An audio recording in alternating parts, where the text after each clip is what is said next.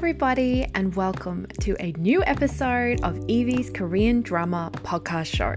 My name is Evie, I'm your host, and I am a K drama obsessive. So, this is the show where I waffle on about all of the K drama that I love.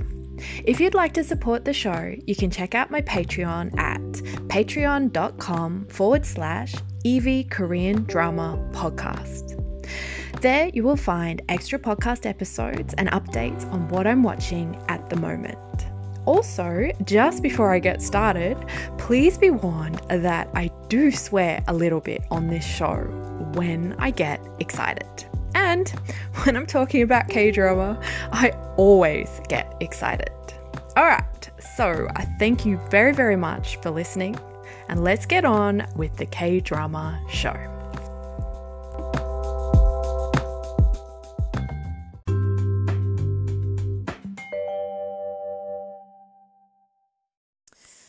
Today, I have chosen to talk about a very recent Korean drama, a 2019 K drama called Extraordinary You.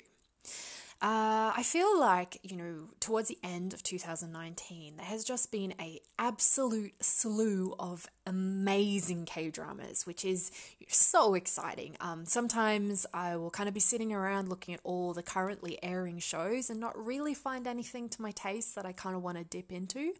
Um, that is not a problem that I've had towards the end of 2019. There's just been so many good shows that I, I can barely keep up. And Extraordinary You was uh, so this is a youth romance, um, high school set drama. Uh, it's very funny, it's very sweet, but it also has a very exciting twist. Um, when I first saw it advertised, just because of that genre, that kind of youth romance kind of genre, which I do really, really love, um, so I certainly had my eye on it as soon as I saw um, that it was coming out, but I didn't really have hugely high expectations for it, I think. Um, I, I didn't really know any of the actors or actresses that are starring in it, and I just wanted to give it a go, but I did didn't really think that I would probably love it quite as much as I did. So I think the reason that I do just adore this K drama is kind of a combination of some fantastic performances by the, you know, very young and very new, I think, um, Korean actors and actresses in this. They are all super charming. Um, the performances are just so, so good. But the other thing that I love about this K drama is the story. It is very solid, it is very interesting, and it is also just the most wonderful. I guess, twist on you know, a youth romance drama. Um, the thing that I like the most about this show really is that story. So, this drama, Extraordinary You, is also known by apparently a different title, which is the literal title, translated from Korean, which is Haru Found by Chance. It is 16 episodes and it is classed as a fantasy romance. It is based on a webcomic, and this is where it gets really interesting for me. I think that the author of the webcomic that this K drama is based on is just a genius. I really do. Um, they're, they're so good. The author of this story has just written something incredibly special. And it really kicks this show over from just being, you know, the same kind of youth romance drama that we've all seen a million times, which, you know, I'm not dissing that. I love those shows, they're wonderful. But this show really has an extra layer and an extra twist to it. Um, it's very, very interesting because I think in a lot of ways this show kind of pokes fun at its own genre, um, but in a very gentle way and in a very loving and fond way.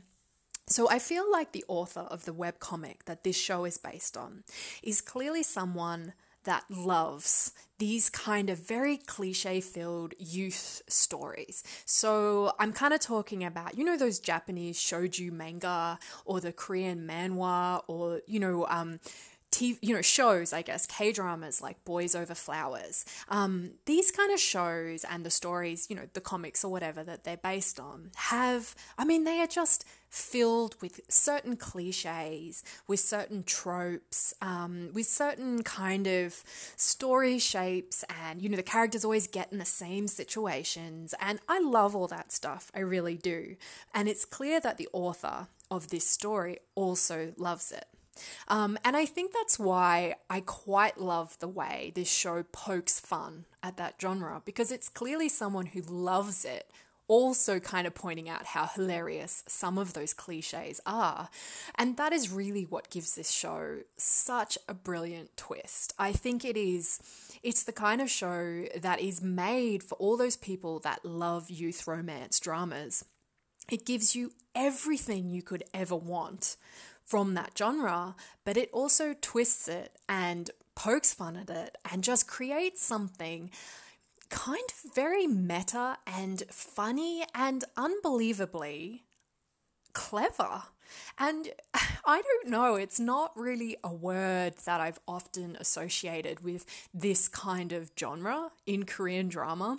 Like, really, really clever. Uh, some of it's very tongue in cheek. Um, it's very, very amusing, particularly, say, the first half of the show, which is really dealing with all the cliches and tropes and really twisting everything on its head. So you just don't know what's going to happen next. Um, the second half of the show, obviously, is when, you know, the more angsty, emotional stuff comes through and the really high stakes start to come into effect. Um, but it's just, it's so good. Um, I definitely, definitely recommend this show. Um, a part of me does wonder if, you know, a lot of the joy of watching this is because you've watched K dramas like Boys Over Flowers, and this drama really takes those tropes and kind of makes, you know, it's really sweetly twisting everything on its head. And I think part of the joy of watching it is being able to recognize, um, you know, what the drama is, I guess, pointing to or making fun of in a, you know, not in a nasty way at all. Um, so I, I do think maybe this show is has a higher level of understanding and enjoyment for fans of this genre. But I also think if you are just very new to K dramas or new to romance dramas, like I think you will still really, really like it if, you know, if that sounds appealing to you. So I don't think you need to have that deeper level understanding of these kind of tropey cliche story structures. But if you do, it is an added extra level of enjoyment for this show. Um, so I guess that's probably enough waffle from me um, on my sort of overall thoughts. I definitely, I just fucking adored it. It is so good. The actors and actresses are so good. Everything about this show is brilliant.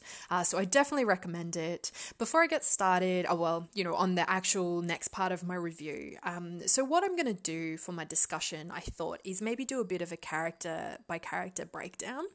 Um, it's interesting because this show is kind of like a story within a story, and I'm not sure how easy it is to explain the plot. So I'm going to do my best, kind of running from character to character, and I really hope that I can explain it in a coherent way that doesn't sound like, you know, a bonkers pile of shit. So I'll do my best. Um, but if I do a really bad job and you come out of this discussion being like, what the fuck was she even talking about?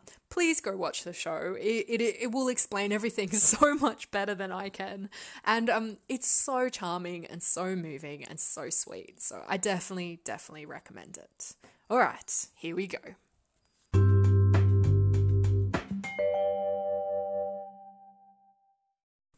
So, the first character that I want to talk about in this drama is called Dano. So, Eun Dan-oh is the protagonist. This story absolutely and utterly belongs to her. It is her story. Everything in this drama revolves around her.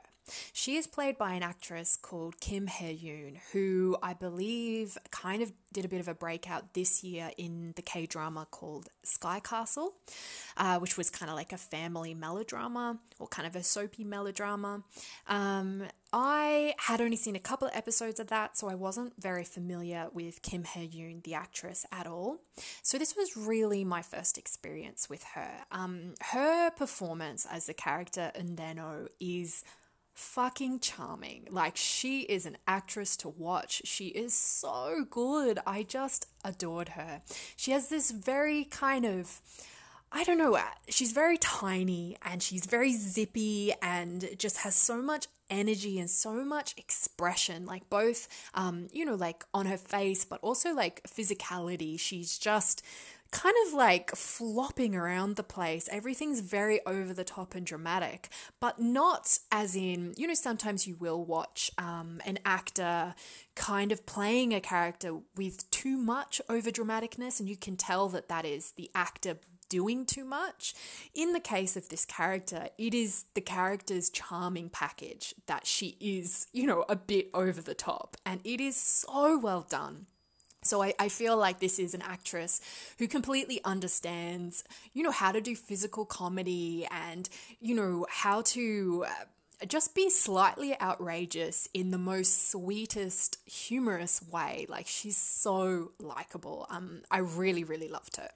So, I'm going to talk a little bit about how the story begins. So, Eun Dan-oh is a young girl who is going to this super posh high school, like one of these kind of these old European looking buildings with ivy everywhere, and everyone's uniforms are like super cute and just like the most insane, richy rich kind of school, basically.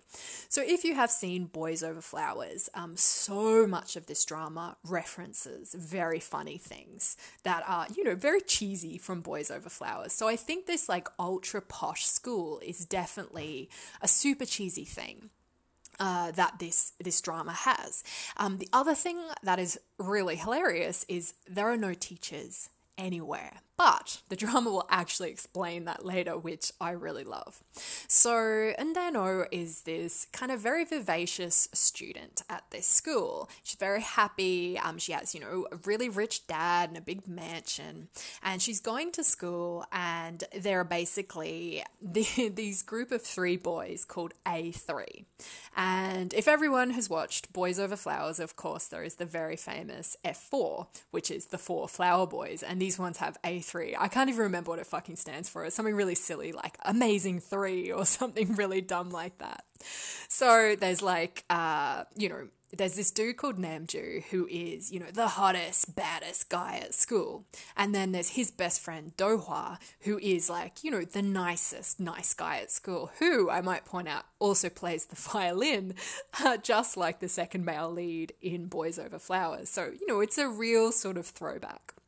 And then the third member of this, you know, hilarious boy group, which all the students, you know, obviously scream and tear their hair out anytime any of these boys come near. It's like, oh, you're so handsome, you're so handsome. So the third member is this dude called Baek Kyung, who is quite great. Uh, he just looks like he wants to thump everyone in the face. Like I've never seen like a more angry looking dude in my life. And this guy is is, I guess, the. Basically, Eun Dan-oh has the most massive crush on this guy, and she has her entire life. And she's sort of following him around, and he is basically a total asshole face to her. Like, he is so mean to her. We find out that Eun Dan-oh, even though her whole life looks so wonderful, it turns out that she actually has, you know, a heart problem and she's in and out of hospital all the time. And he really hates her, this guy, Baek Kyung, because she's sick. And he's just like a total nasty asshole to her all the time. But because she's totally in love with him, she's just real sweet, real simpering, and, you know, just follows him around. Um, but what begins to happen is that Eun Dan-oh starts hearing this really weird sound, like the turning of a page. And when she opens her eyes suddenly, days sometimes have passed and she has no memory of what happened during that time. So she still keeps going on with her life, but she starts to think that she might be going fucking crazy, basically. She's completely losing time and she's losing memories and she's very confused as to what is happening. So, meanwhile, while Eun Dan-oh is running around trying to figure out what's going on with her head, um, there is a different girl who's just started at the school. She's a transfer student. Her name is Judah. So she is a very poor girl who's on, you know, a scholarship that is run by the hottest guy at school's family. Who, and you know, he's a bit of an asshole too. So he gets really mean at her and she starts facing a lot of bullies. And all these girls keep like tripping her and harassing her and shit like that. So Eun Dan-oh begins to sort of help her out, I guess, kind of help Judah quite a lot and is quite nice to her. And Eun Dan-oh, meanwhile, the main character, is starting to realize that during certain moments in her life, she is doing things that she doesn't necessarily want to be doing. So she is, I guess, getting involved in situations that she doesn't really know why she is. And she's starting to realize that she doesn't always have control over her actions.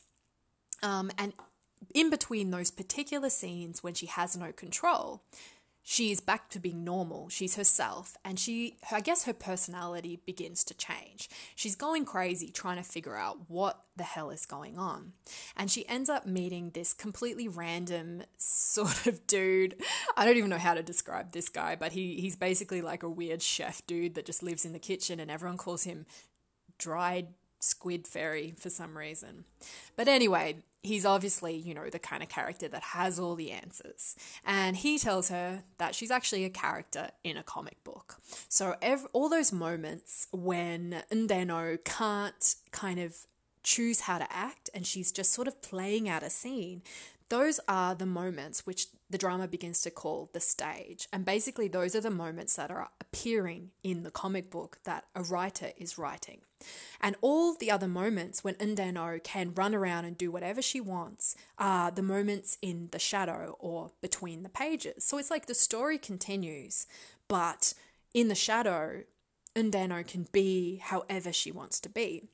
And the interesting thing about it is once she realizes she's a character in a comic book, um, her personality in the shadow, as in between the pages, begins to change.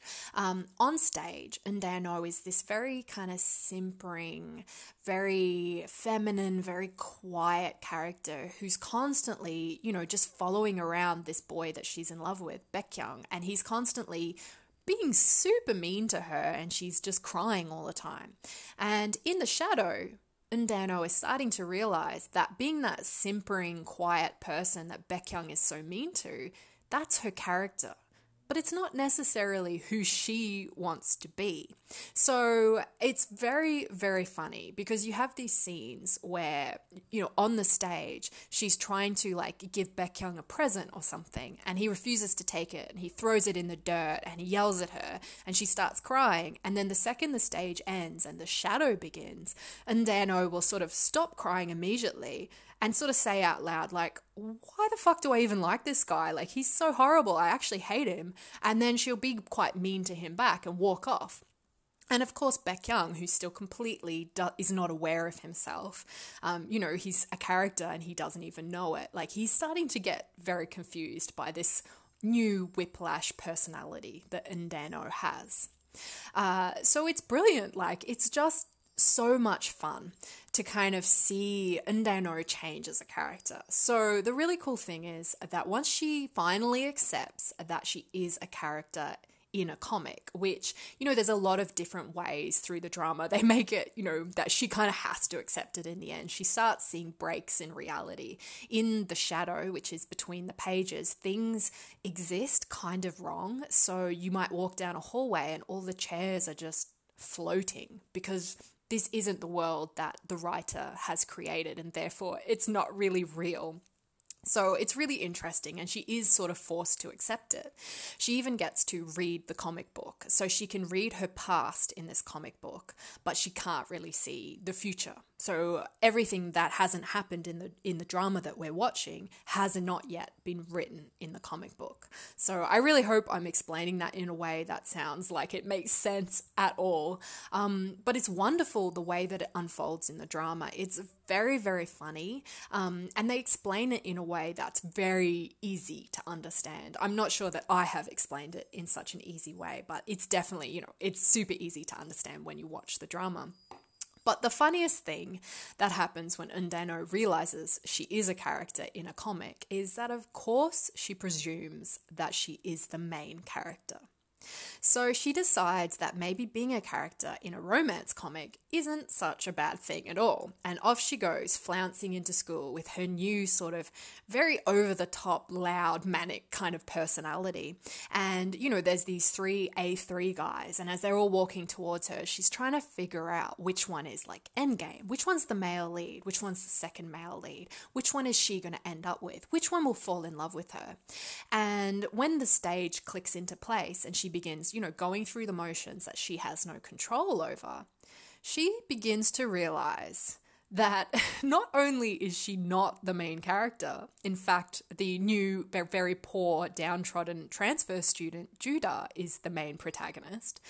Eun Dan-oh not only is not the main character, she's not even really a side character. She is a bloody extra. Like, she is a nobody. She is just Baek Kyung's kind of, you know, childhood sort of girlfriend kind of thing. And that's it. So they have this great kind of scene where she sees the title page of the comic, which is an outline, uh, is kind of like outlining all the main characters in the comic and you know you see the three mains who are involved in this love triangle which is the hottest guy at school who's the male lead judah who's the um, you know the poor transfer student girl. And then the second male lead is dohwa who is the really you know the nice guy the second male lead type. And they're you know get this huge big page to themselves. And then on the next page you see the rest of a3 which is Baek Kyung and then a few different side characters. And down the bottom, tiny, tiny, tiny, is a tiny picture of Eun Dan-oh as just an inconsequential side character. And her only role in the whole comic is basically to sort of push Judah and Namju together, which is the main endgame romance of the whole comic. Um, and also to have a heart disease and have to keep going to hospital, which, you know, pushes the plot forward. And poor Eun Dan-oh is rightfully absolutely fucking horrified by the idea that not only does she have no control over her destiny, she is completely unimportant, and her only role is to support the main romance love line and also be sick. And therefore, every single time she appears on stage or, you know, appears in a scene in the comic, she's basically just getting treated like absolute shit by Baek Kyung, who is, you know, her kind of boyfriend sort of thing. Uh, so and then oh, it's it's such a wonderful couple of opening episodes in this drama. Like they are so charming, they are so funny. I love the tone of it. It's just it's all so good. And the best thing about realizing that everything within this drama takes place in a web comic, which is a romance comic, is that all the cheesy stuff can still happen within this drama. So, for instance, they go to this posh school and you never ever see any of the teachers. Like, there's barely any adult characters. So, when you watch a drama that is set in a high school and all there is is romantic hijinks and you never see a teacher, you think to yourself, well, that's fucking stupid. Like, where are the teachers? Why are they always in class without a teacher? But because we're watching this drama and obviously it's actually meant to be, you know, a romance comic, it obviously completely excuses the fact that all these cheesy things are happening. Like in the show, they go on this, um, you know, go off on a school camp. And one of the activities that they have to do is this like couples hiking. So they all have to pair off into couples and go hiking in the dark when obviously they all get lost on the mountain and all these, you know, all this romantic shit basically happens. So that's the kind of silly shit that would happen in a show like Boys Over Flowers. But when you watch it, you're like, that is so insane. Like, what school would ever do that? But in this case, you're like, well, of course the school would do it because the writer is just writing this contrived sort of situation to create a reason for her, you know, main protagonist to kind of be pushed towards the boy, you know? So it's so clever. It kind of gives you everything you want from a romance drama while also I guess, creating a much more solid reason for these really silly situations to keep on happening so that it, it never comes across as cheesy. It actually comes across as you know, quite often and Eun Dan-oh will be pushed into a situation that is really cheesy and is the kind of thing that would happen in a romance comic. And she's always like, ugh, like, why is this happening? It's so cheesy. Why is the writer such a bad writer? Why can't, you know, the show be cooler than this? Like, it's so fucking clever. Um, I really hope I did an okay job at explaining that story. Um, just because it is a story within a story, it's very difficult to get your head around, I think, if someone's trying to tell you the concept. And honestly, I have no fucking idea how the author of the webcomic got this this kind of complex storyline across through through a comic format. Like I just don't understand it. Um, with with a drama, I think they're able to make it so clear and easy. You understand through a filter and through sound effects when people are on stage. Um, you understand that they're being forced to act out scenes and emotions that they don't really feel or that they disagree with, and you always can see when the stage ends and all the characters can revert to being themselves again.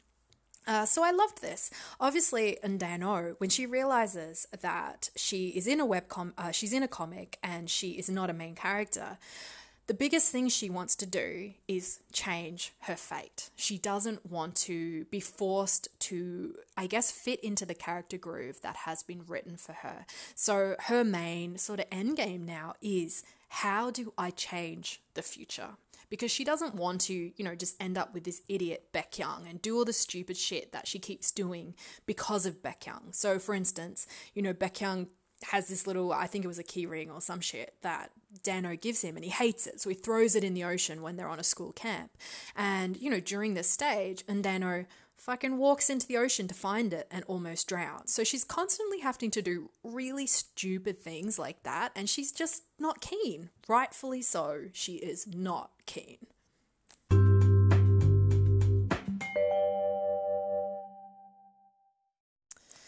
So, the next character that I want to talk about a little bit is Dohwa. So, Dohwa in. getting complicated again. So, within the story, that is the comic book that everyone is being forced to live. He is the second male lead. In the drama, he's more of a side character and just a really good mate for Eun Dan-oh. So he is sort of the second character that becomes aware of himself and begins to realize that he is in a comic book. I loved his reaction to understanding this. Um, so suddenly, Eun Dan-oh, who's already been through the whole experience, is sort of acting very superior and like explaining to him, you know, what's going on, and you're actually a character in a comic book, and blah, blah, blah.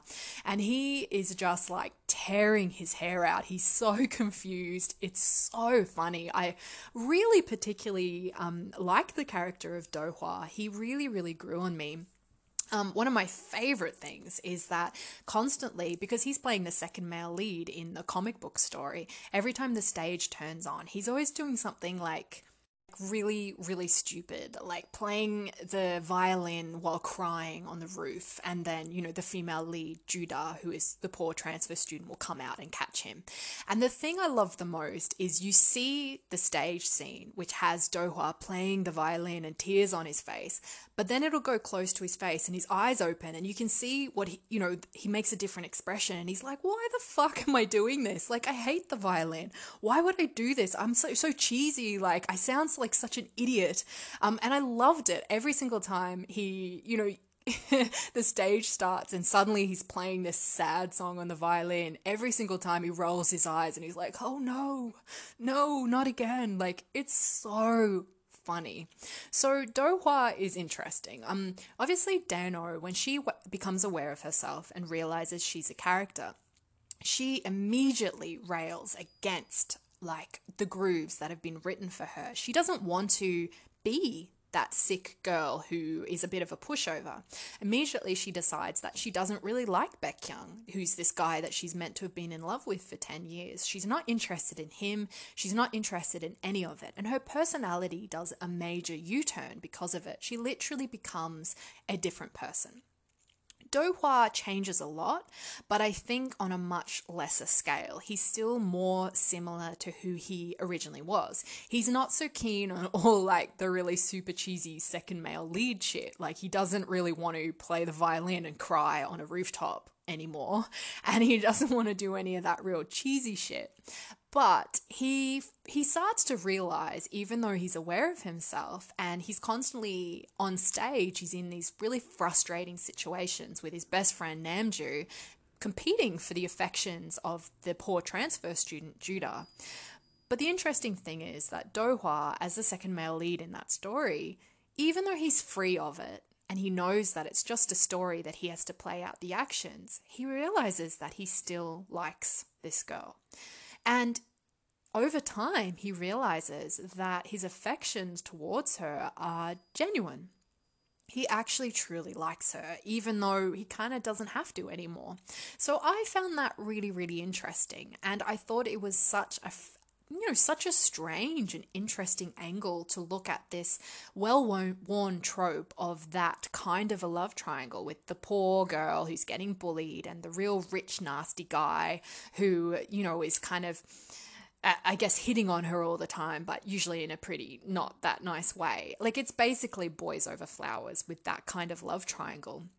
And it was really interesting to see it from the angle of the second male lead who doesn't want to be a cheesy second male lead. He wants to actually properly fight for this girl's affections and he wants to, you know, confess his love to her first before the other guy. Um, because, you know, I guess one of the cliches of that kind of Mr. Nice Guy second male lead is that they they don't they're quite passive, I suppose, in a lot of dramas, and they don't um, confess. You know, they, the other guy always gets in first, and, and they're just not active enough to sort of make their love story come true, I suppose. And it was really interesting seeing Dohwa as that sort of passive second male lead, trying his best to rectify it, to get in first, to actually make this girl aware that he likes her, and he's not just trying to be, you know, her guardian angel, which is what she keeps calling him. And every time she calls him that, he's like, oh, like so cheesy. Like the writer's such a bad writer. Like it's very funny.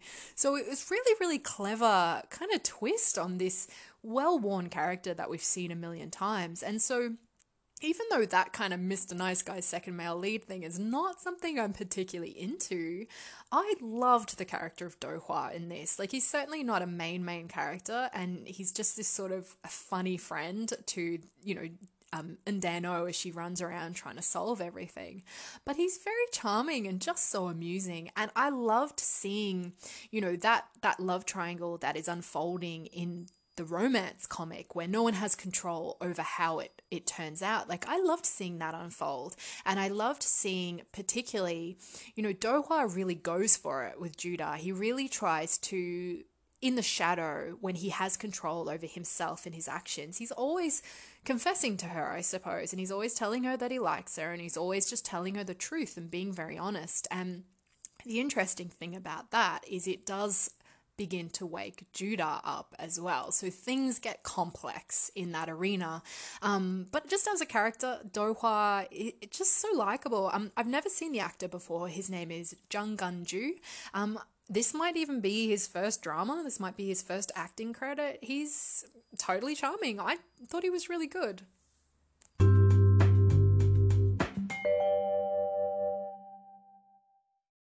Okay, so next up, I want to introduce. bear with me. So, the male lead of this drama is called Haru. But he, in the romance webcomic or the romance comic that is, you know, being played out on the stage that no one has any control over, he's not even a character he is an extra and he is nameless. So he doesn't come into the drama that we're watching until maybe like episode three or four, even. And what happens is that Eun Dan-oh is sort of, I guess she's kind of getting watched a little bit. Um, and we see that there's a male student. We can't ever see his face, but he's just sort of hovering around and he's looking at her, and we never quite understand what's going on.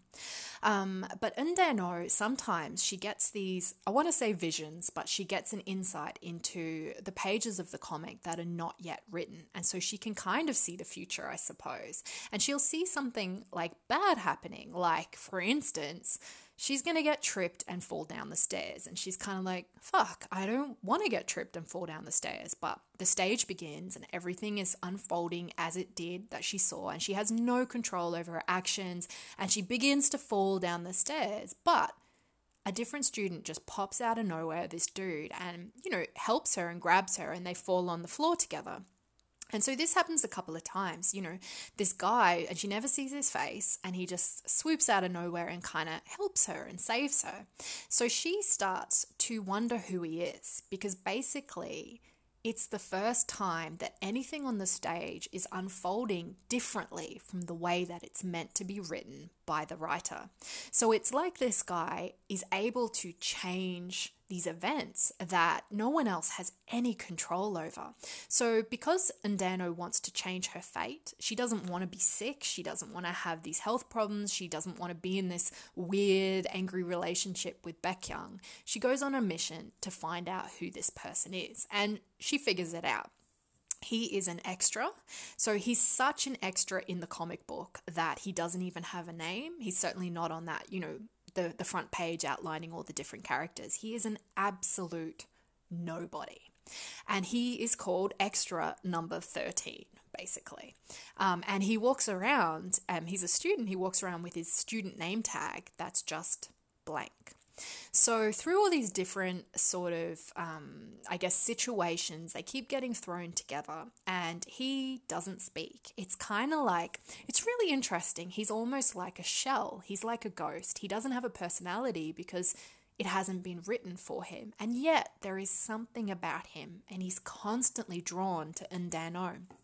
But every single time she sees him, she introduces herself to him, and he forgets her he just keeps forgetting her, which is what all the main, like all the characters in the comic, forget everything that happens in the shadow and they only exist on the stage, even though they're kind of walking around and playing out their characters in between.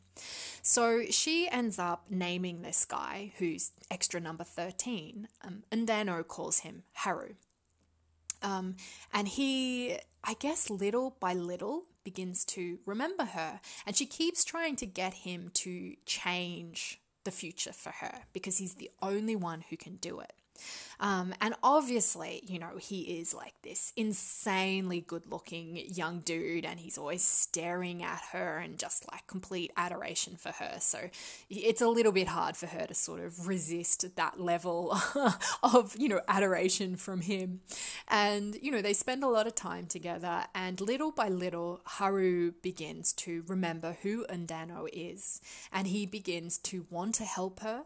And then he kind of becomes a character. You know, he starts appearing on the stage and kind of getting involved in things and changing the way the comic is. But the problem is that even when Haru manages to change things, it, it kind of still, I guess, the situations that the writer wants to happen in the comics still happen, but they might happen twisted or with a different character, or usually a bad consequence basically happens because they've managed to change it. Um, but Haru, through sort of being created, I suppose, or being woken up, I should say, by Eun Dan-oh, you know, his name appears on his um, name tag. But, you know, as dried squid fairy, I don't know why it's called that, but you know, the the guy in the kitchen who knows everything keeps telling them like if you keep changing the stage, bad shit is going to happen.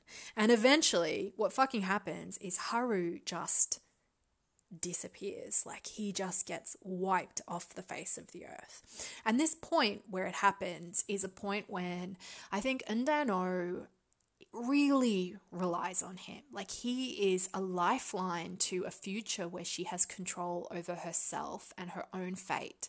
On top of that, you know, it's really well done. I think you can see them absolutely falling in love like and it's not it is you know it has this kind of youth romance sweetness to it but it also has this underlying deepness to their connection too because in you know a lot of ways they are all that each other has in this world. You know this weird crazy world that they're in their connection is so strong because everyone around them doesn't isn't aware of themselves and doesn't understand what's happening and you know don't understand that they're just puppets what these two do. And you know he is the only one who can basically save her. And for him he didn't exist before she woke him up. So they both, I guess, are saving each other on such an intense level that when they fall in love, it really feels very very moving and quite emotional and it's really well done like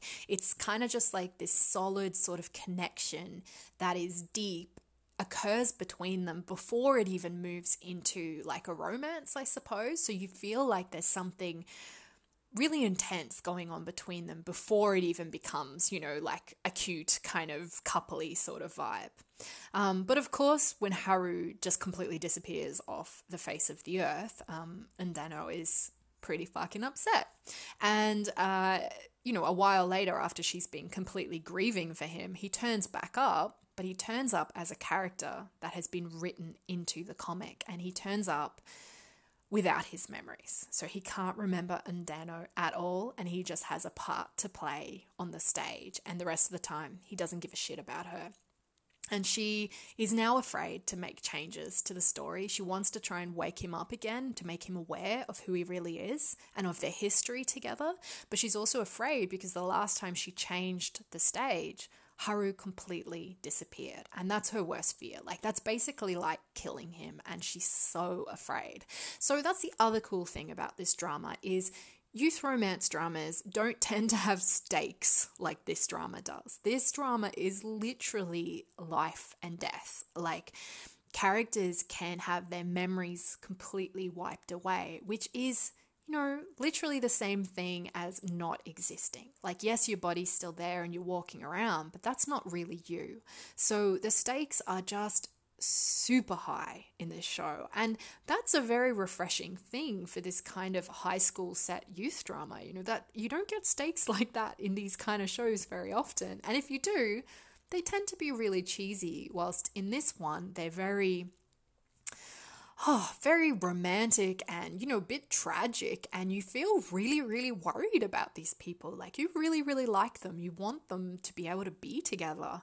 Um, but they have, you know, so many obstacles in their way.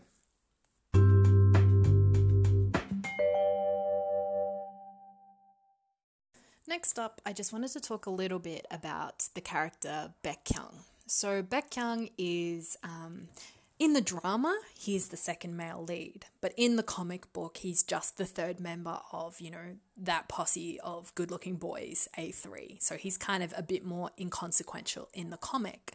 And in the comic, he ends up being the fiance of Eun Dan-oh, who is, you know, the sick, dying girl. And he hates her because his father, Baek Kyung's father, is basically forcing him to date her and marry her because of like you know, his company wants an investment from, you know, Eun Dan-oh's dad's company or whatever. Like super, super cheesy shit.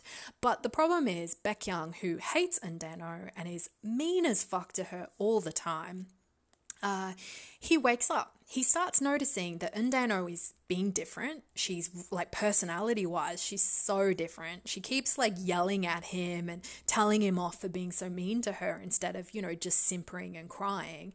And she begins to hang out with this other dude, like this you know, super good looking other dude who he has no idea who this guy is. And of course, that is Haru, who, you know, basically doesn't even exist and then suddenly, you know, starts showing up all the time. So Baek Kyung is pretty unhappy about it. It's it's certainly I think he, you know when he becomes aware of himself, it is totally instigated by his jealousy of seeing Eun Dan-oh not being you know his little devoted lackey that he can just lash out at and yell at. So certainly not coming from a, like a super positive place. But the really interesting thing about Baek Kyung is he's probably the only character in the show that when he becomes aware of himself and wakes up, he is really unable to shake. I guess to shake the character that has been written for him. Like he still is that character. Everyone else, when they wake up and have control over their own actions outside the stage, they begin to change. They begin to make choices that are different from the character the writer has written for them, or as they call it in the show, their setup, you know, their character setup. Um, Eun Dan-oh's character setup is that she's the simpering, you know, sick girl. And Baek Kyung's character setup is that he's this, you know, total douchey, rich asshole guy. But realistically, when he he wakes up to himself, he doesn't really change. And the interesting thing about that is he constantly has, you know, one of the reasons that he's so mean to Eun Dan-oh is because he hates hospitals and he has these really traumatic memories of his mother dying in a hospital. And it's, you know, probably in his life, I get the impression his mother's the only person who should have showed him this affection when he was a kid. And he has such a bad home life with his dad and his dad's new wife that he's really severely traumatized by seeing his mother get sick and die in a hospital. And so every time he has to go to hospital because of Eun Dan-oh, he lashes out at her. And we see, even when Baek Kyung wakes up to himself, he's still so, I guess, motivated and impacted by those memories of his sick mother. Like, his memories are who he is. And while other characters might be able to reject some of those memories, or even almost feel like they're not really real, feel like they are a completely different person to their character setup, Baek Kyung is still who he is because of everything that has happened to him in his life. And he, as he says in the drama, you know, he remembers those things. He has memories. Like, no one can tell him those memories aren't real because he lived them. And I thought it was really, really interesting just to see all the different characters' very different reactions to becoming aware of themselves. And even though Baek Kyung understands and accepts that he is just a side character in a comic book, he's quite content to just continue onwards. And he feels like it's that's his right. Like that storyline is his life. It's how his life will unfold and it belongs to him. That's his future. And so the fact that Haru is getting in the way of his future or his perceived future with Eun Dan-oh, it makes Baek Kyung really, really, really pissed off. Um, so it's very, very interesting, you know, and I think that's what so much of this show is just this really clever twist of all these characters that we've seen so many times in different dramas, you know, in different kind of ways. And suddenly we're seeing really different sides to them. And I thought um, Baek Kyung's whole relationship with Eun Dan-oh is really interesting too, because we see him change a little bit from his character in that um, Baek Kyung, I think, falls in, you know, he's he does fall for Eun Dan-oh, and he's clearly going to in the comic as the writer, you know, continues on writing it. But I think once he becomes aware of himself, he does fall for her more quickly. So there's this really interesting thing, you know, like a scene, for instance, where the A3 go out, um, you know, for a dinner party or whatever. And Eun Dan-oh's there and she's like, you know, real sweet because it's on stage and she has to play this character. She's being forced to. And real sweetly, she's like, oh, Baek Kyung, you know, eat this nice thing that I've got for you. And because they're on stage, Baek Kyung's reaction is always to lash out at her. So he's like, fuck no, I'm not going to eat that piece of shit. And then the stage ends and suddenly everyone's themselves. And Eun Dan-oh is immediately stands up and just wants to get the fuck out of there because she doesn't even want to be there. But Baek Kyung immediately, you know, he takes the thing that she offered and he eats it because he would, really, himself, and it's only his character that is quite that mean. But at the same time, he has severe anger issues and they totally ca- like carry across to his new self. So he doesn't change that much personality-wise. The only thing that changes is that he does actually genuinely like Eun Dan-oh and he he wants their storyline to unfold. He wants to get married to her. He wants that future that he feels like is his. So very very interesting. Um, I quite liked him. Um, as well. I thought he the actor is really good. Um, Lee Jae Wook. Um, he has such a familiar looking face, but I actually don't think I've seen him in anything before. But he was he's really good in this. He just has like an internal like um sorry like an eternally like pissed off face. He's so good at looking angry. He's got like whatever the man version is of like resting bitch face. It's quite good.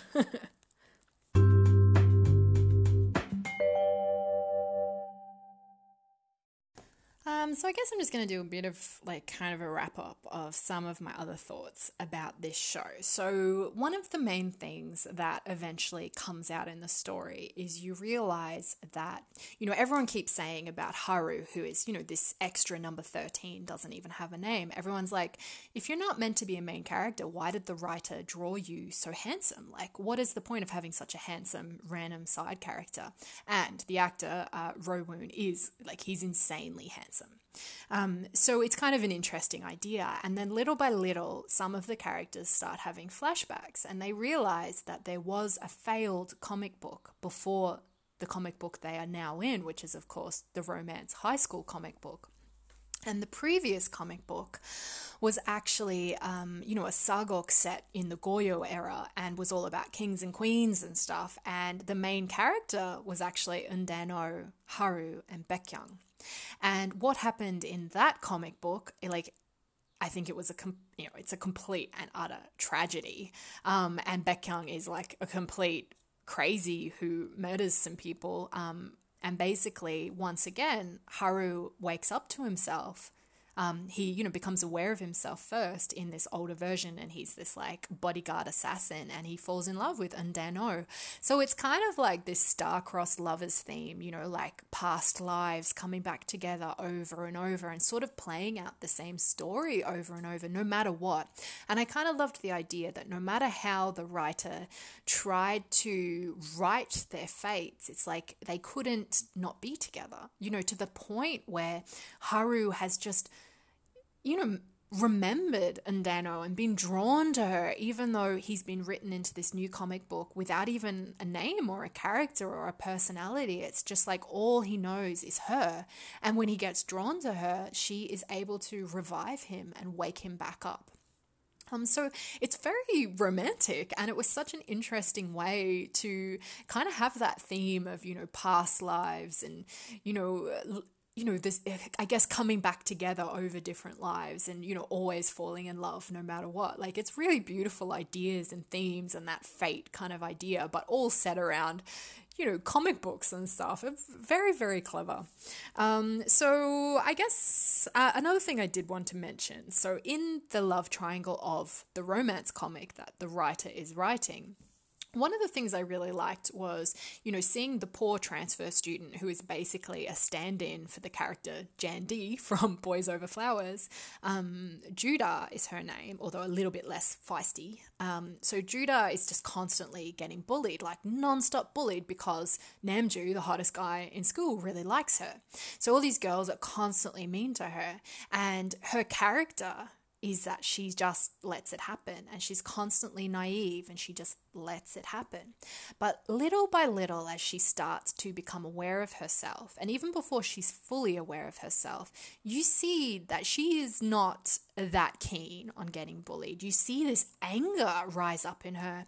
And for that kind of character, I guess, you know, the candy type in Korean dramas, these kind of stories, they don't get angry or they don't get vindictive. They don't lash out at the bullies. They don't turn against the bullies. They just take it. They just take all of the hits and everything. And I really loved the fact that her reaction was like, fuck off. No, like, get the fuck away from me. I'm not going to get bullied by you. It was really, again, a refreshing twist on this character trope that we've seen so many times before like i really really loved it um and i i loved seeing you know her start to get very interested in mr nice guy the second male lead dohwa and you know he's you know doomed to fail in the story that is unfolding that they have no control over and yet in the shadow she begins to notice him and I mean, it's really interesting. It's a really fun twist. So I really enjoyed all that. And then I guess one of my last comments is when I was watching this show, one of the things that I was just like, are all the boys in this show really that tall or is Eun Dan-oh the shortest person in the whole world? Because everyone, like the dudes in this are so tall, like they just tower over her nonstop all the time, all of them. Like it's crazy. You can't help but notice. Um, they are tall, like they're quite tall. Um, one of them, Rowoon, who plays the the main male lead, Haru, is actually taller than me, and I'm super tall, so that's quite an achievement.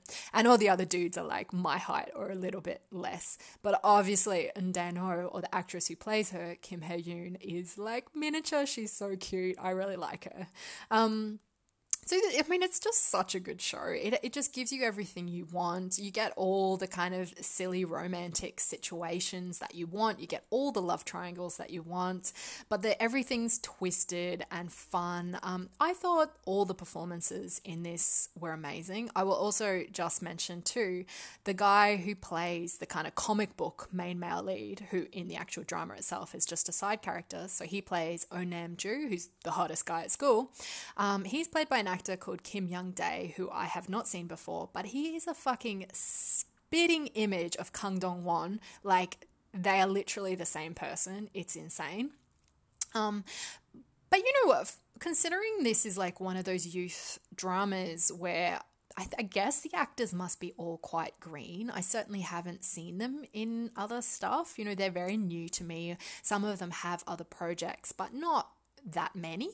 Um, they were all so good, so charming. Um, I love Kim Yoon, who plays Eun Dan-oh. I will definitely see what she does next. She is just like so charismatic. She really, if she's on screen, you just you can't help but have you know just be drawn to her. She's so good. Uh, the guy who plays the male lead, Haru, so his name's Rowoon. I'm thinking he's a K pop guy. He is just so handsome and so good. And I really like, obviously, his performance is much more understated um, than Kim Hye Yoon's because Eun Dan-oh is such a like vivacious, kind of out there character. Was Haru is he's so quiet and thoughtful and intent. Um, I really, really liked everything about it. I thought he did a wonderful job. He's also just, you know, got such a nice face, so he's great to look at. Um, and then Lee Jae Wook, who plays, you know, the third prong of the main love triangle in the drama, he's really, really good. Um, I can see from the comments that a lot of people are totally falling for him and wishing that Eun Dan-oh would end up with him. And I really liked Baek Kyung, but also, like, he's a total asshole. so there's no way um, that Eun Dan-oh should ever end up with someone as angry as him compared to Haru, who just like, you know, quietly adores her, follows her around everywhere, and would die for her. You know, like, I feel like Haru is clearly the end game choice there.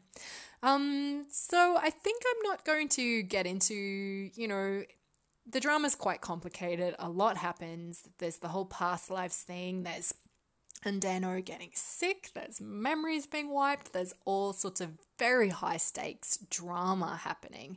And I'll say so, maybe the first half of the drama is just like funny, fun, and romantic, and the second half is like high stakes, angsty, um, and quite moving, like quite tragic. Um, in a good way.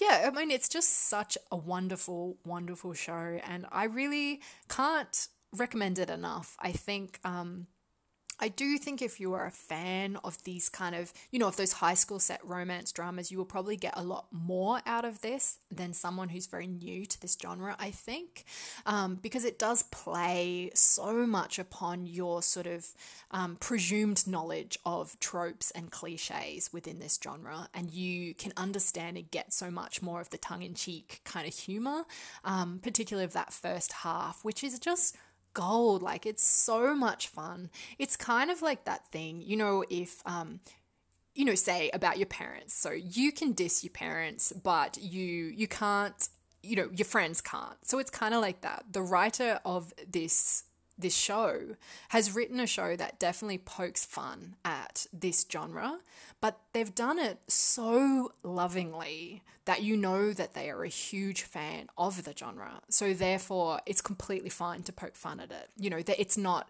malicious or vicious, and they're certainly not trying to say that that the genre is stupid at all. Um, they're obviously a huge fan of it. So I really, really love that, and I think you know, it's so nice to have someone who is such a big fan of the genre write such a twisty, fun show about it. So, um, yeah, 100% I recommend this. I think you should definitely, definitely give it a go if you haven't. So, that's it uh, for my discussion on Extraordinary You, which is the 2019 Korean youth romance drama uh, with a twist, like a fantasy twist. Yeah, definitely check it out.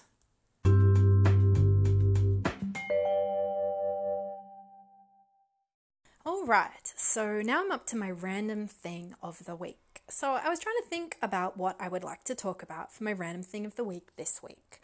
And because uh, we just did such a big discussion on romantic drama, I thought that I would kind of stick to the romance theme and read out a very random thing that I really love. Um, that is a romantic poem. See, it is random. So this is a real. It's well, it's an excerpt from an incredibly romantic poem by a um, poet that I really love called Pablo Neruda. And this is from uh, like a little collection I have of love poems that he's written. Uh, so I think originally uh, he's from South America, so I'm not sure if this is Spanish or Portuguese, but that's what it was originally written as. And, you know, I'm reading obviously a translated into English version. It is not only light that falls over the world, spreading inside your body its suffocated snow, so much as clarity taking its leave of you, as if you were on fire within. The moon lives in the lining of your skin. And that's it. So, at least when I force you guys to listen to poetry that I read out, I keep it really short, right? um, I really love it. I think it's so beautiful and vivid and romantic. And my absolute favorite line in that poem that I just think is so romantic is that final one The moon lives in the lining of your skin. I wish I could write something that beautiful. It is just so moving. So, yep, that's it from me on my random thing of the week.